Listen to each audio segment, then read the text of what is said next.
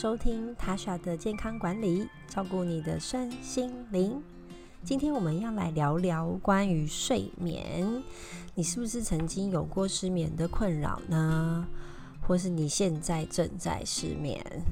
庄子说：“日出而作，日落而息。”但现代人的精彩生活往往都是日落后才开始。我们的就寝时间呢，整个往后延，是不是越来越晚睡？那晚睡相对的也会晚起嘛？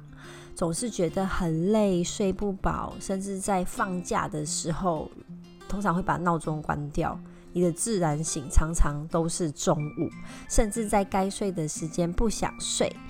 不该睡的时候一直在打瞌睡。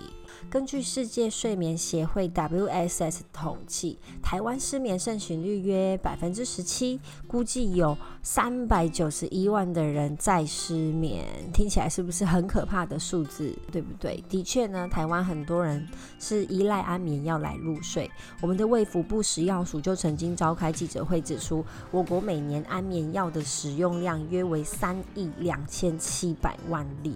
这个数字呢，你听起来就会发现远远的超。超过这些失眠人口所需要的量，所以也会衍生出药物滥用的问题。而且随着用药量量在上升，失眠的人数其实完全没有改善，甚至每一年呢都在缓缓的成长，造成后续呢更多的疾病。所以国人应该更正视这个失眠的原因，要从源头开始改善。好。大家就会发现呢，其实大部分呢、我们年轻的时候在高中、国中应该很少会有所谓失眠的问题啊。那当然，失恋。这个原因是例外的。那通常呢，会在你工作之后，或是有了小孩、结婚了之后，或是遭遇到一些生活的重大改变，开始有这样子的失眠。所以失眠的原因呢，的确与压力、身体的变病痛，你现在正在服用的药物，或是环境的更动，以及其他的疾病会有关系。那疾病与药物呢，还是要透过正规的治疗来做控制。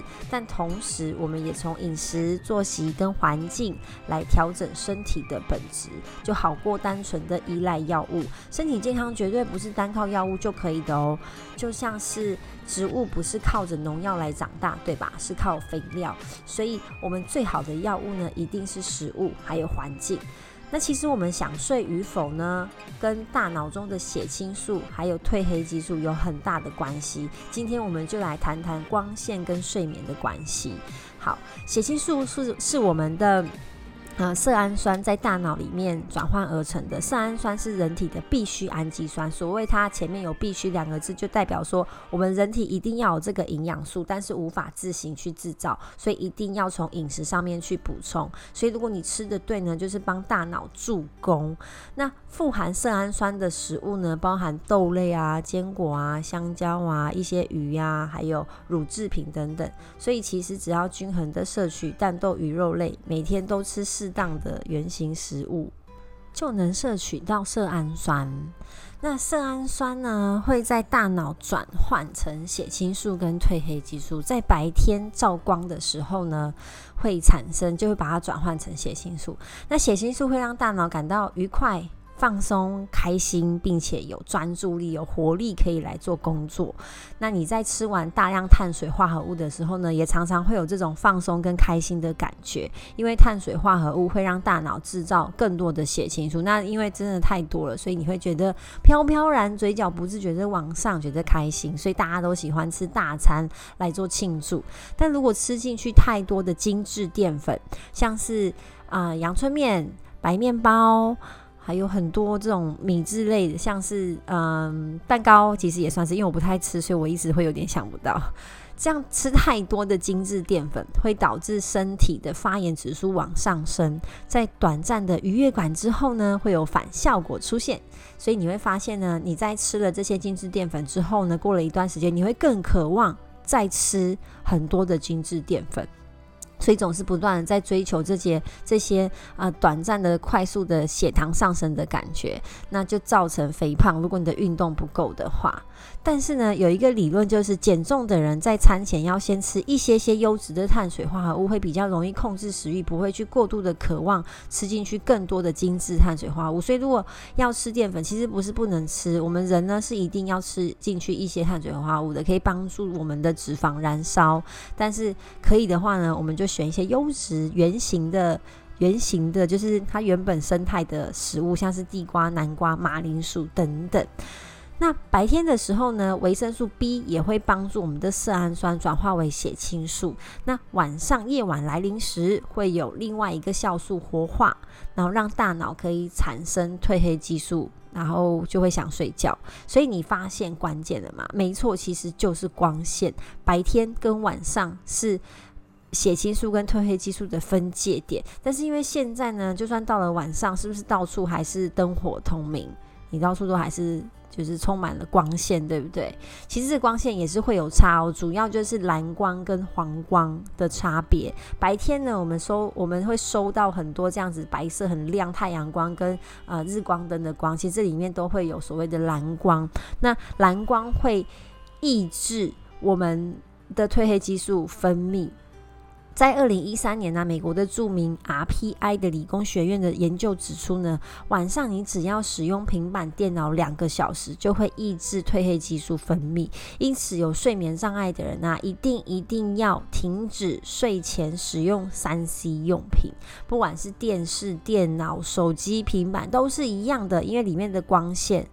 就是会含有很多的蓝光。那如果你真的要使用的话呢，可以调成夜间模式。像我知道 iPhone 就有这个功能，你就会发现画面呢会变黄，因为它会降低这个蓝光的比例，以及不要在光线太暗的地方使用这些三 C 用品，因为光线暗的时候啊，我们瞳孔会放大来吸收更多的光线。因此呢，改善失眠的第一步呢，就是在睡前减少三 C 用品的使用。尤其很多人呢、是习惯划手机划到睡着，或是睡前就是，或是睡前离不开。舍不得正在追的剧，对不对？那就是因为这样子的生活习惯，造成现代人的失眠越来越多。那在这个时候，你就算去看医生，拿到了安眠药，但是你没有把真正的源头改掉，安眠药就有可能越吃越重，或是你擅自的停下来，这个安眠药会造成一个反弹的作用，让你的安眠药越吃越重。国家卫生研究院呢，也有研究指出，你只要每增加一小时使用手机的时间，就会延后入睡四点九分钟，而且减少五点五分钟的睡眠时间，让整个睡眠周期呢是往往后去延后的。尤其在睡前划手机的杀伤力是最严重的，只要你划了一个小时，你就会去影响你的睡眠的百分之四十四 percent。所以睡前呢，我们真的尽量就是不要躺着划手机。那我来分享一下我个人的经验。我在有一段时间呢，特别的睡不好。第一个是入睡困难，第二个是常常呢就觉得睡不饱，然后很浅眠，一直做梦这样。然后我就读到了这样相关的报道，就决定说好，那我来实行呢，睡前一小时不要用手机。那啊、我就是洗完澡之后呢，让自己做一些别的事情，不看电脑，我就是在看书。大家也知道，有一些书真的有催眠的能力，所以我在睡前的时间呢，就啊、利用这个一个小时去翻翻我平常想要看的书。然后我同时会调整室内的灯光，在洗澡前呢，就把屋内的灯光呢调整的比较暗。然后就是偏黄光这样，只有我看书的那个区域会有比较多的光线。这样子做了三天之后，我就明显的发现我的睡眠品质增加了。而且后来呢，我还增加了一部分的时型，就是到睡起来的时候，我在睡醒呢，因为一般人是不是睡醒也是马上拿手机来滑？我在睡醒之后呢，也是先看书。我发现这样一整天下来呢，脑袋也变清楚了，晚上的睡眠也会受到一些影响。好，这就是我们大脑的很奥妙的地方，就是他们血清素跟褪黑激素互相的拮抗。听完今天的内容，你打算怎么去增进你的睡眠品质呢？是不是要试试看睡前越来越少划手机的时间？谢谢你今天的收听。如果觉得内容有帮助的话，请分享给更多人知道。也欢迎订阅我的频道。每次十分钟健康跟你走，你的回馈就是我的动力。我们下次见，拜拜。